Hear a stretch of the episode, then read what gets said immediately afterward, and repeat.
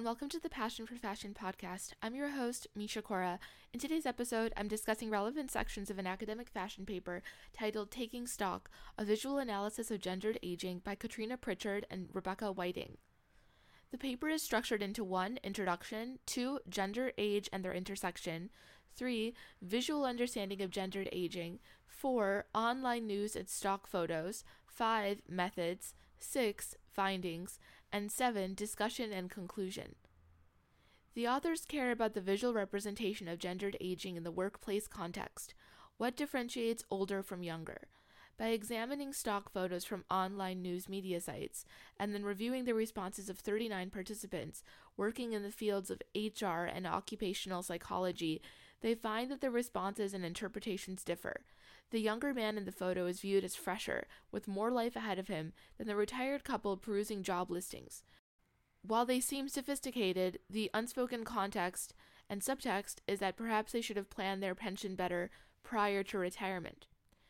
Age isn't neutral at all. It's reproduced within the complex socio organizational actions and ways of seeing the world that people participate in.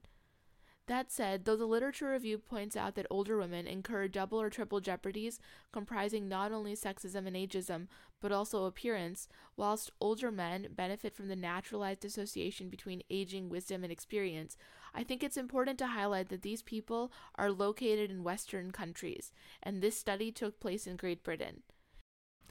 In Eastern countries with traditional values, older women are cherished and respected as fountains of wisdom that this study took place in Britain and participants include mostly young professionals in HR and occupational psychology, I expect most of these people were born and raised in the West, where elders are not shown the same automatic respect and deference that they're shown in the East.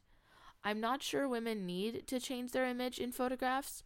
I've always felt that if you're unhappy with how you're being treated in a particular environment, that you should either find a way to tolerate it or find a way to leave. If older women don't like how they're treated in Britain, then why not move to Hong Kong, India, or Singapore, where people respect their elders? I'm not sure why people try to make it work if the culture isn't working for them anymore. You don't have to tolerate abuse and disrespect. You can always choose a different pathway and find a different solution.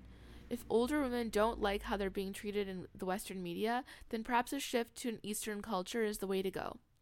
That's all for now. Thank you for tuning in. Be sure to subscribe for more posts in the future.